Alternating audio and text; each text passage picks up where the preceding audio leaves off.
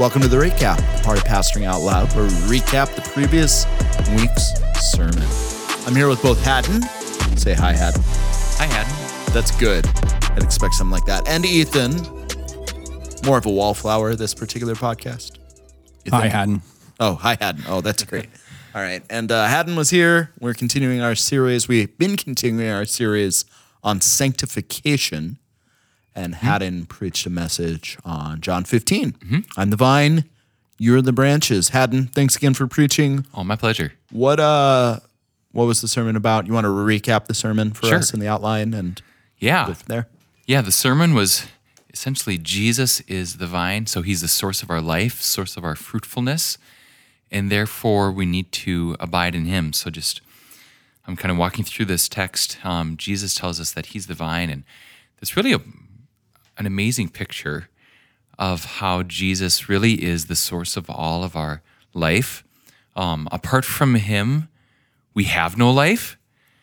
But as the Gospel of John shows us over and over, Jesus himself is life. And so to have him is to have true life, everything that we need to be fruitful Christians. And so the way that we bear fruit in the Christian life is by going to Jesus and living in fellowship with him and drawing from him all that we need in order to be fruitful believers. So he tells us, uh, Abide in me and I in you. Um, he, he tells us that uh, as the branch can't bear fruit unless it abides in the vine, neither can you unless you abide in me. And so he's very clear about the fact that on our own strength, by our own power, we cannot live fruitful Christian lives. But he also promises that if we do abide in him, we will live Christian uh, or fruitful Christian lives. And so, um, verse 7, if you abide in me and my words abide in you, ask whatever you wish and it'll be done for you. By this, my Father is glorified, that you bear much fruit and so prove to be my disciples. So there's this wonderful promise of uh, abiding in Jesus will lead to fruitfulness in our lives as believers. Um, and so, how do we do that? Uh, we talked about how in verse 7 he says, If you abide in me and my words abide in you. So, it's really important for the words of Jesus to abide in us, that we're meditating on his words, that we're living under the authority of his words, and that we're trusting his words, believing his words, especially the gospel Right. and that as we do that, also um, as we seek Him in prayer, as we seek the Father in prayer, He says, "Ask whatever you wish, and it'll be done for you." So, if we're going to depend on Him, like a branch depends on the vine, that implies dependence, and the way that we depend is through prayer. Um, also, this idea of uh, Jesus abiding in us. It's not just us abiding in him, but he abides in us. And that implies that we're making our hearts a welcoming home for him. And so, um, seeking him in, in fellowship, both personally as well as corporately, um, those are really important things for us. And then at the end of the passage, he, he tells us, "As the Father has loved me, so have so have I loved you. Abide in my love." Which, which to me is just one of the most amazing statements in the Bible. To think that Jesus Christ loves us as the Father loves Him, and so um, this is not something that we do in order to earn His love. Um, we don't make ourselves uh, worthy of the love of Jesus by being good abiders, but rather it's because He loved us first and made us His own by His grace that we now have the joy of abiding in His love. And so He really He's calling us to the response of of love in return for Him, you know, ju- just as He has loved us, that we are to to love Him uh, with all of our heart, soul, mind, and strength, and out of that flows joyful obedience. Yeah. Amen. So uh, it's later in the passage that the Holy Spirit, the advocate, as NIV translates comforter, I think as ESV translates comes.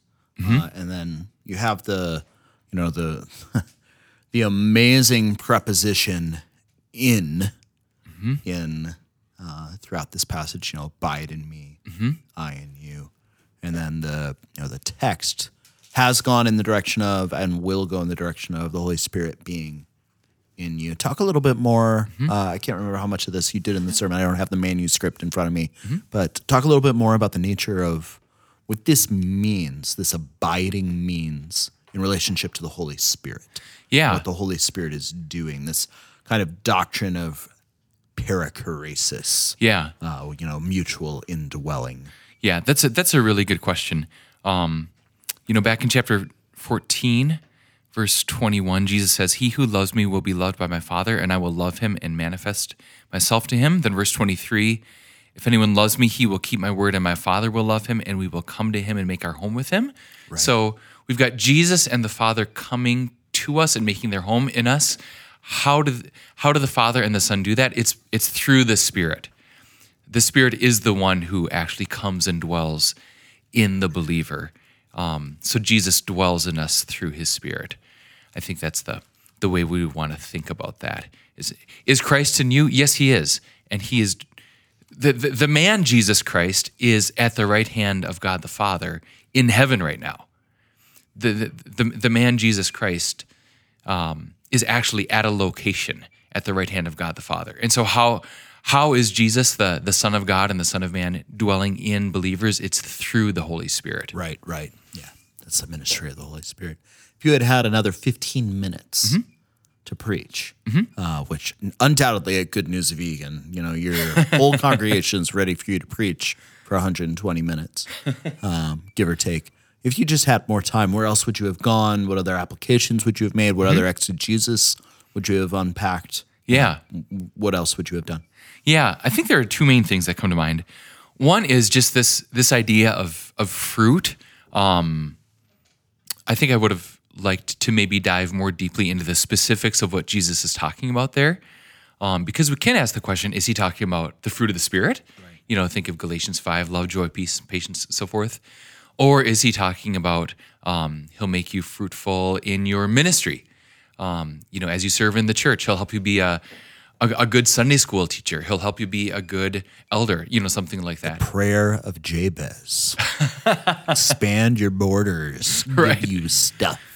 right. Yeah. What exactly is Jesus talking about? Is he talking about evangelistically being Taco? Bell. Stuff like that. Yep. Yeah. Yep. Yep. And so I, th- I think that uh, when you look at the context here, and, and when you think about the way that Jesus talks about fruit um, here in John and in the other Gospels, I think he really is talking about um, almost everything that we can legitimately think about as being fruitful believers. So here in John 15, um, he says, This is my commandment that you love one another as I have loved you, in verse 12. And so being a fruitful Christian means loving others. Um, verse 10, uh, it's keeping the keeping Jesus's commandments. So it's a life of obedience. Um, in verse 16, he says, I chose you and appointed you that you should go and bear fruit and that your fruit should abide. And so, this idea of going and bearing fruit, I think, is connected to this whole theme in the Gospel of John, uh, where Jesus tells his disciples, As I have, as the Father has sent me, so have I, so am I sending you. And so, this idea of being sent to bear fruit evangelistically. And so, it, it really is. Um, I think in the context of John, he's talking about um, everything that can legitimately be thought of as part of a fruitful Christian life. Um, in the other Gospels, he talks about uh, bearing good fruit or bearing bad fruit, and you know, out of the out of the heart, the mouth speaks. And when he talks about those things, for example, in Luke six, Yep. I mean, he, he's talking about like really a full orbed Christian life, like everything that you do. Is it glorifying to God or is it um, dishonoring God? Yeah. Amen. So, so, so that's that's that's one place I would have gone. I think another place that I would have liked to touch on is this idea um, that you see in verse two: every branch that does not bear fruit, he takes away. And then in verse six, he revisits that and says, "If anyone does not abide in me, he is thrown away like a branch and withers." And so it can almost sound like, wait a second, is Jesus saying we can lose our salvation? Like there are these branches in him, but they're but they're not fruitful, and so he's going to cut them off, and now you've lost your salvation. And I don't believe that that's what Jesus is saying here. Um, I think that uh, that's the case for several reasons. One is the Gospel of John is just very clear that Jesus keeps those who are his own. Right. For example, in chapter 10, Jesus says, No one will snatch you out of my hand. Um, there's just there's just not a possibility of a, a, a true believer actually losing their salvation.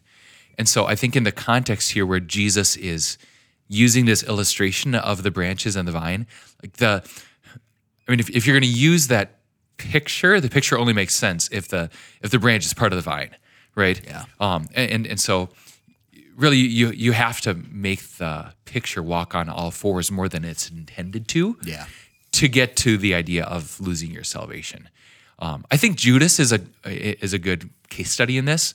Um, from Scripture, we know Judas was never actually a true believer, although for three years he looked like he was a real follower of Jesus, and yet at the end of the day, he was one who um, was not truly a follower of Jesus ever from you know ever from the beginning. So I think that's what Jesus is talking about: people who look like they are Christians but are not truly converted, and eventually, Right. they they fall away.